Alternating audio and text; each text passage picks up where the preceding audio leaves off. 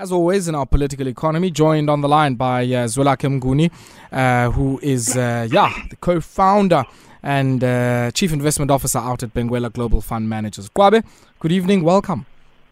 Good evening, Aya. Good evening to your listeners. Yeah, certainly hope you're well, my brother.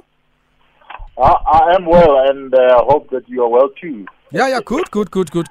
Let's start there at Omnia, man. You know, whenever I read these, statements, and one day, Kwabe, we need to have a chat about, I guess, I don't know how to put it, the language people use in stock exchange news service announcements. Because Omnia comes out today and they say a big part of how they've blown the lights out, 33% increase in operating profit in their agriculture business, operating profit 44% up in mining, and operating profit 108% up in chemicals. And they come out and say, no, a big part of this is about cost management, prudent capital allocation, prudent, financial management and so on. Instead of just saying, look, we benefited from a very favorable price environment for fertilizers, for chemicals, and I guess, bumper commodity prices out in the mining sector.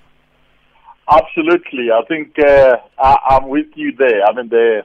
The story that's been told is overly positive compared to the reality. I think the reality is indicating something else. The price was a major driver of these numbers, and certainly they have also in some reporting, for example, where they stripped out the Zimbabwe Once-off items and then improved the numbers that way. So if you look at the headline earnings, they were only up 3%. But then they reported what is called an adjusted headline earnings per share, which is up 32%.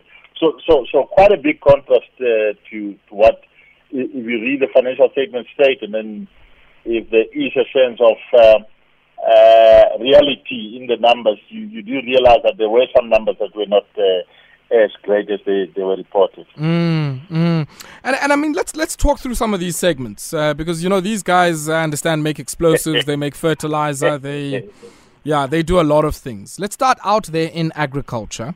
They're attributing a lot of, I guess, the good showing, their revenue up 17%, operating profit up 33%, largely to what they're calling an agile supply chain and some of their prior investments in manufacturing capability. And then they say in the same breath that volumes were down compared to the prior period. So that because they said the farmers delayed their purchase of the agricultural materials, and basically that delay led to an actual volume decline. Then there were stock holding gains, because if you mark to market the stock based on what the price is, there may have been gains there. And they seem to have taken those things in, but they then strip them out at the earnings, headline earnings level, to basically show the adjusted headline earnings. So it does look like the picture was too rosy. They had situation in Zambia where they had deferred purchase agreements, and there were some losses on those contracts.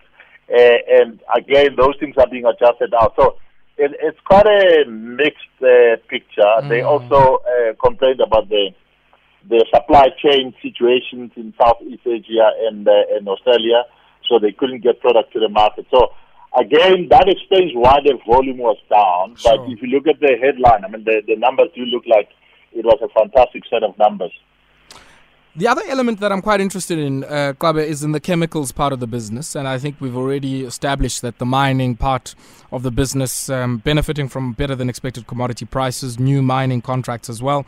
But in the chemical space, explain this to me. Revenue up 0.3% to just over 1.4 billion, but operating profit up 108%. What happened on the cost side of this business? Look, they said they actually took a division out, and basically that is how they get to the better than expected numbers. Again, they did say that they expect volumes to be buoyant, but that hasn't come through yet in these numbers. So if you go 0.3 revenue, and then you have a massive improvement in profit. I mean, that'd be a first. This high fixed cost base business where you actually need volume to actually do better. So if you don't have volumes or the pricing, you tend to struggle. And I think the chemicals business did struggle in this first half. Yeah. Let's shift our attention away, I guess, from chemicals, fertilizer, explosives, and so on, and head out to, I guess, diversified retailer. And I don't know if I should say diversified by product or by geography and, income segment. But it seems, early indications that the Brazilian investment in value or discount retailer Avenida performing above expectations. They've opened 5 new stores, expanding that base to 135 in Brazil, and also increasing their dividend there. What do you make of, that particular play, but also how they've performed in their home market? Yeah, certainly the Avenida transaction seems to have paid off in a very big way. I mean, to grow at over 30% on a like-for-like basis was quite astounding. I think if you look at the home market, I mean, the growth was relatively pedestrian. If you look at the core business, PEP was only up 2.7% on a like-for-like basis, and also same as Ackerman. So a lot of pressure in that market, and I think the expectation was historically that people would trade down towards the PEP type of product as the economic environment deteriorates. Certainly, it doesn't look like they've captured most of that trade down, and they've been affected by everyone else in the sector. And then, they also flagged, as most people do in these announcements, load shedding, the floods in KZN, social unrest. What do you make of that?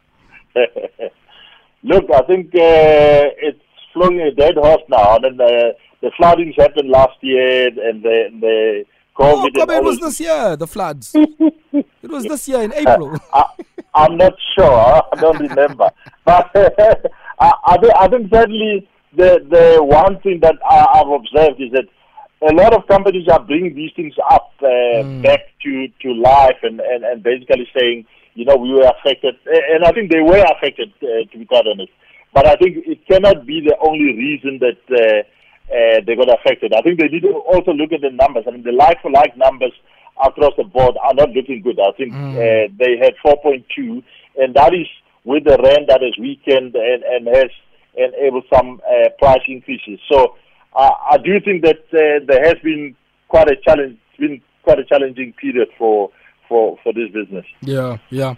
And then let's go to the South African Reserve Bank, which put out some guidance, I guess, for the month of November 2022, or I should say, composite business cycle indicators, which were released earlier on today.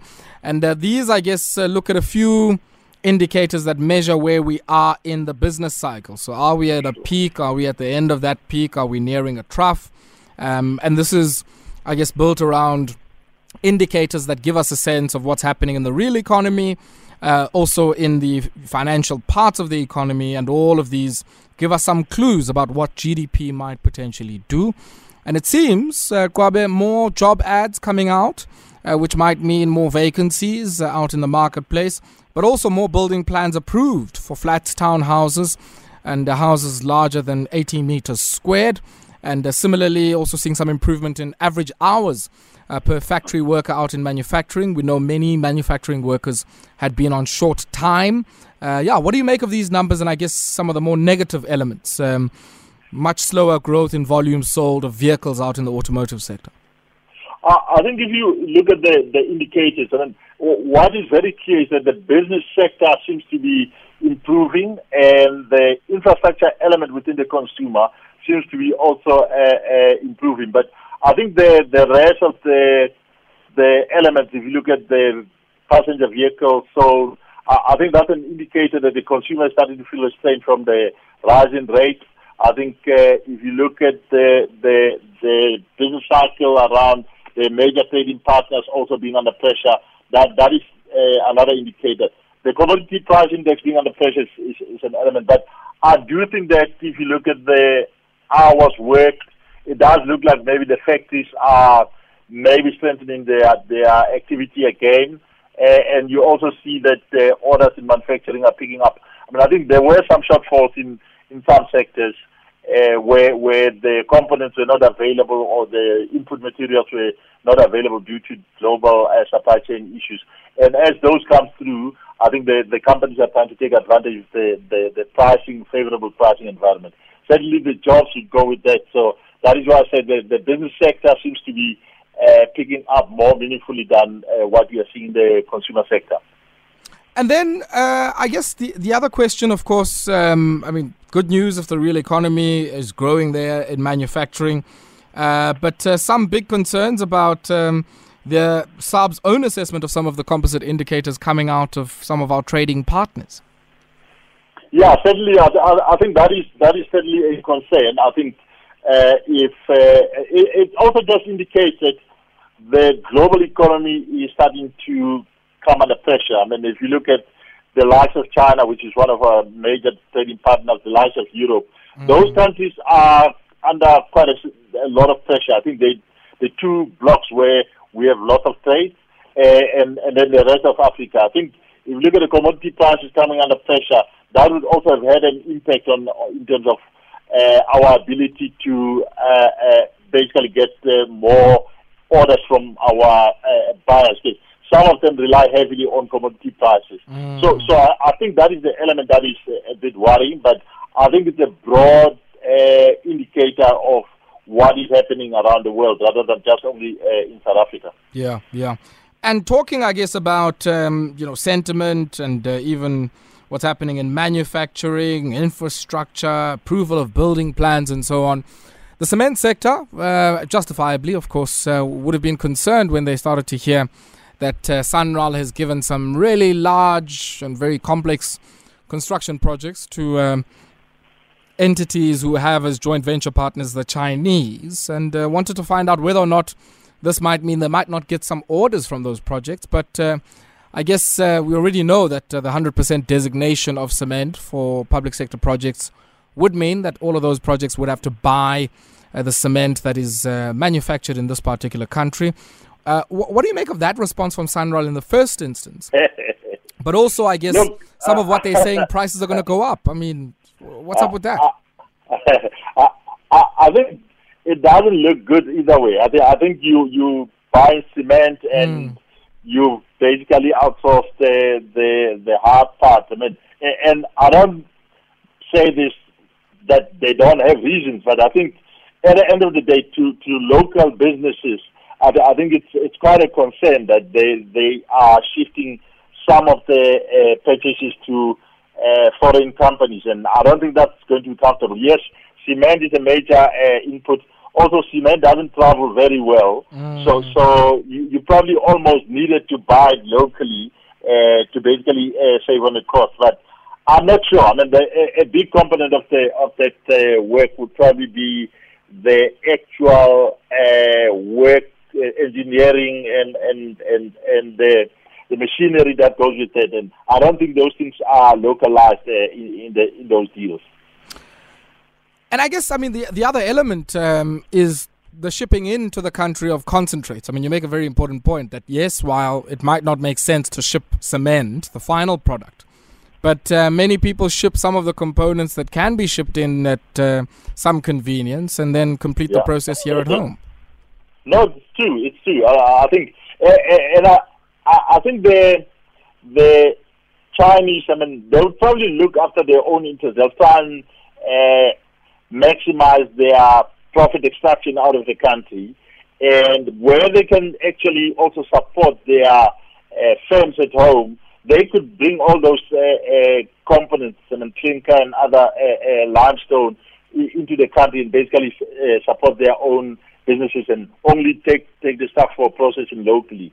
So it could be quite a blind spot in that regard. But I think we are here and we have to see how this all plays out in terms of the shifting of procurement from local firms to foreign firms.